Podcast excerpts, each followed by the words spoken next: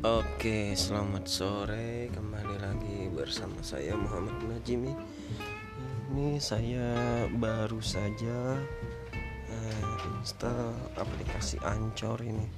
Katanya buat apa namanya mendengarkan podcast. Kita coba aja dulu ya. Terima kasih.